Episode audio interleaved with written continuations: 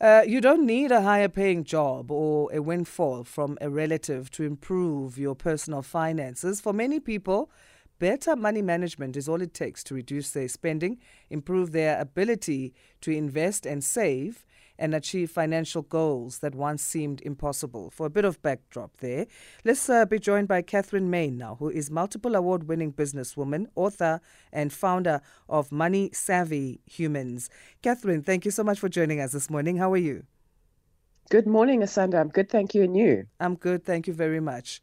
So the ultimate goal is that we need to just man- manage our money better, not necessarily get more money. Is that where it begins then before we start to uh, look at the practical tips and, and, and skills we need to employ? Gone are the days when mom stays at home and looks after the kids and dad goes to work. We need two incomes these days. Mm. So, yes, managing the money you do have better is, is actually no longer an option because if you just look at what's happened in South Africa in the last seven months, we've had four interest rate hikes eight petrol price increases.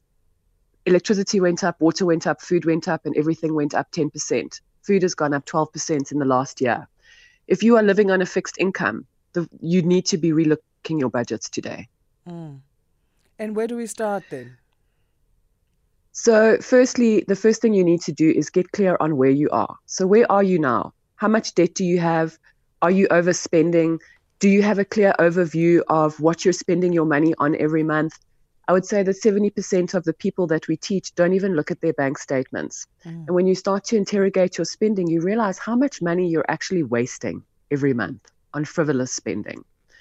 When I interrogated my own, I think the amount was sitting at around four or 5,000 Rand a month that I couldn't account for of frivolous spending. Mm.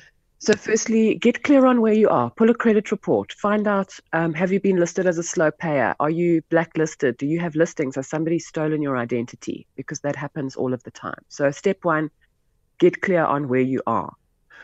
Step two, we are taught to live in the now. We are not taught to forecast ahead for the future. We don't plan for our futures. We live in a country where poverty is, is rampant. So, we live for today. We need to feed ourselves today. Mm. So we're not taught to identify what are some of the potential financial threats and opportunities that could come our way. So I like to say that life is like a game of snakes and ladders. Every morning we roll that dice and we never know what's going to come our way. Um, you know, we didn't foresee this global epidemic, COVID, coming our way. We didn't yeah. think that this was going to come. We couldn't plan for it because we didn't know it was coming our way. But people who had savings in the bank um, um, and and they lost their job, they probably didn't lose their homes or their cars and destroy their financial lives because they had planned for the worst and hoped for the best. So if you have to, as an individual, because we're all different, we have at different life stages. If you have to forecast ahead for the next ten years, what are some of the financial threats that could come your way? And what measures can you put in place to make sure those financial threats are not going to destroy your financial life? On so, first... as an example, mm-hmm. yes.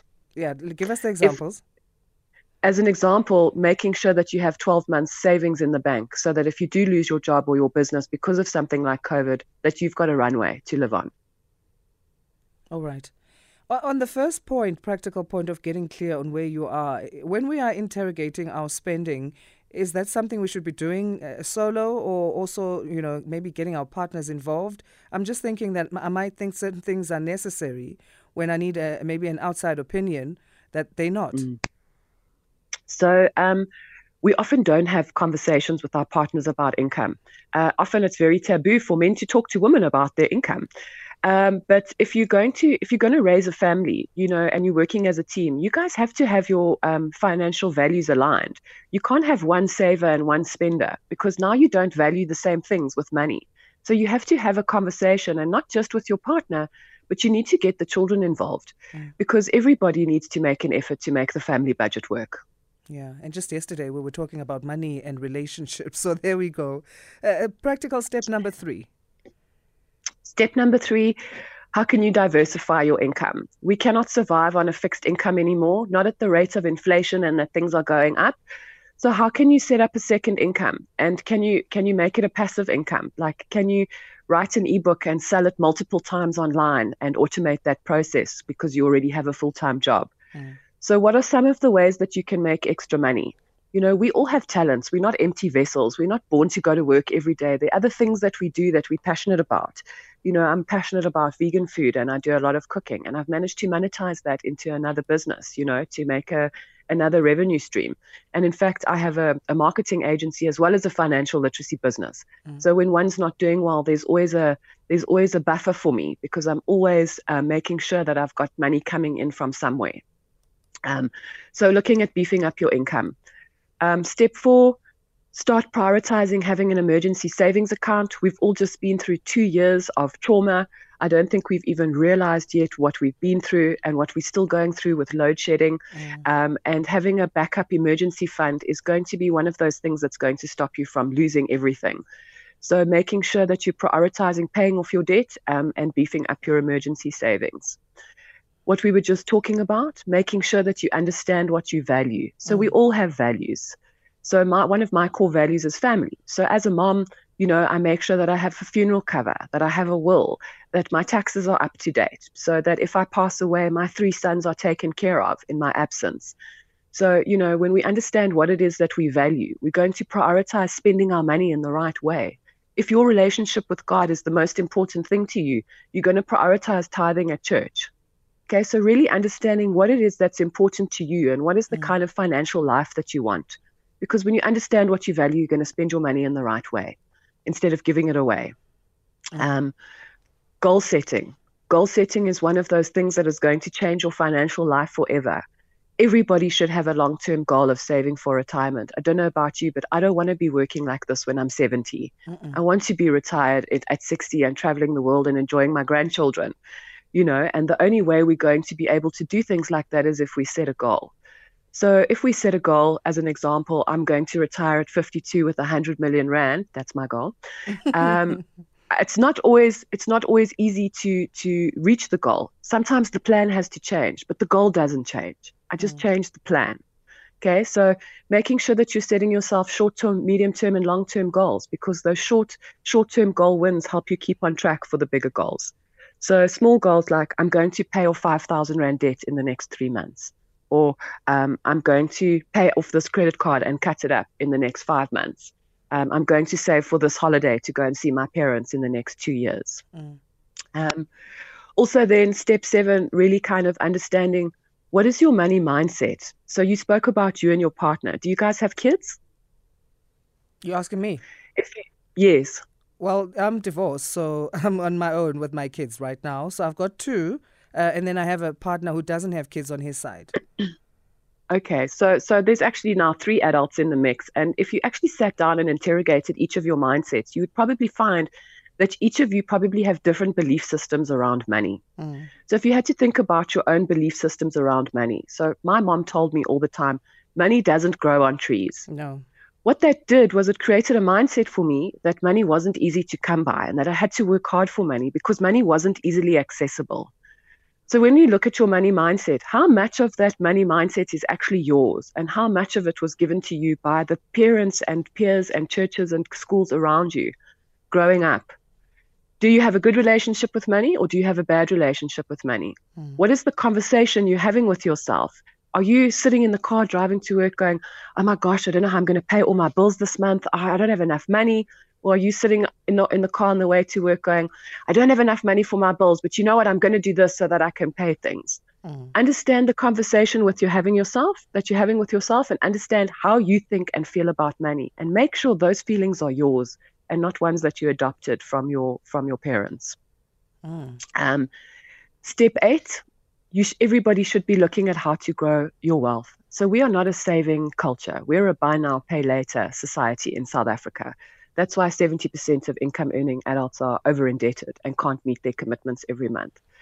So we need to start thinking about how we can grow our money. And growth strategies are not short term strategies, it's growing money for 30, 40 years.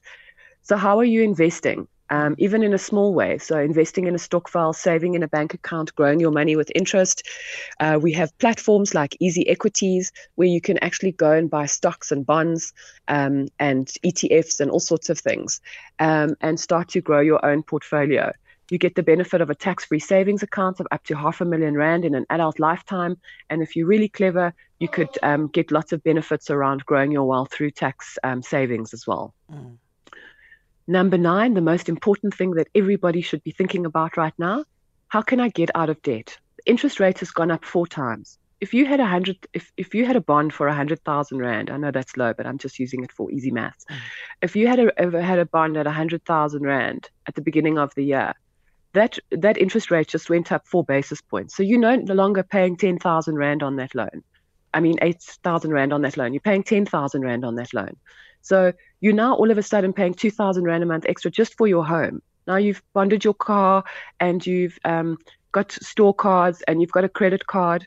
Now add all of that compounded together, all of that extra interest that you're paying. You now all of a sudden your, your expenses have gone up six or seven thousand rand just from your house, your car, your store cards, and your credit card. That's excluding what you're paying for your food. So as the interest rate keeps going up, your debt's going to become more and more expensive. So the most important thing everybody should be doing right now is cutting back on debt, paying it off and beefing up your savings. Yeah. And then the most important thing that everybody should be doing right now is rebudgeting. So because everything has gone up, you can't spend the way you were spending in November last year. Because everything has gone up, you're going to land up spending more than you earn. You need to mm. print out three months worth of all of your bank statements. Okay. Have them lined up. So, firstly, write down your budget, what you think it is. Make a list of what you think you're spending, mm. and then go and interrogate your bank statement. You'll see that you are not thinking about things like bank charges, interest, the cash that you're withdrawing, um, the money that you're spending every time you walk, go to the garage when you go into the shop and buy that pie and coke and packet of cigarettes, the money that you spend when you're having lunch with your friends every Saturday we don't put those things into our budget. And very quickly, we land up spending more than we're earning. When we spend more than we earn, we get into debt. So, those are the top 10 things that every single person should be looking at now with regards to their finances. How do I feel about money? Am I living up to my values? Do I have some goals? Uh, have I relooked my budget? You know, am I clear on where I am? How can I beef up my, my revenue, cut back on debt, and then look at how can you be smarter with the money that you do have? Well, these are definitely uh, practical steps that we are finding clear in terms of where we need to go from here. So we really appreciate your your help this morning. Uh, you have Money Savvy Humans. That is a book that you've compiled. Yes. How do we get copies, and also how do we connect with you? So go onto my website, moneysavvyhumans.co.za, um, and on my blog, you can actually download the 10 steps to get Money Savvy free ebook. Um, but there's also another ebook that's for free um, called Raising Money Savvy Kids um, on my Money Savvy Kids page. So if you want to start educating your children on how to manage money, there's a step by step guide there to help you with your kids as well. At any age, there? From five onwards. Yeah, all right. Well, they, I guess before that, they can't even understand the world anyway properly. all right. You'll uh, be surprised.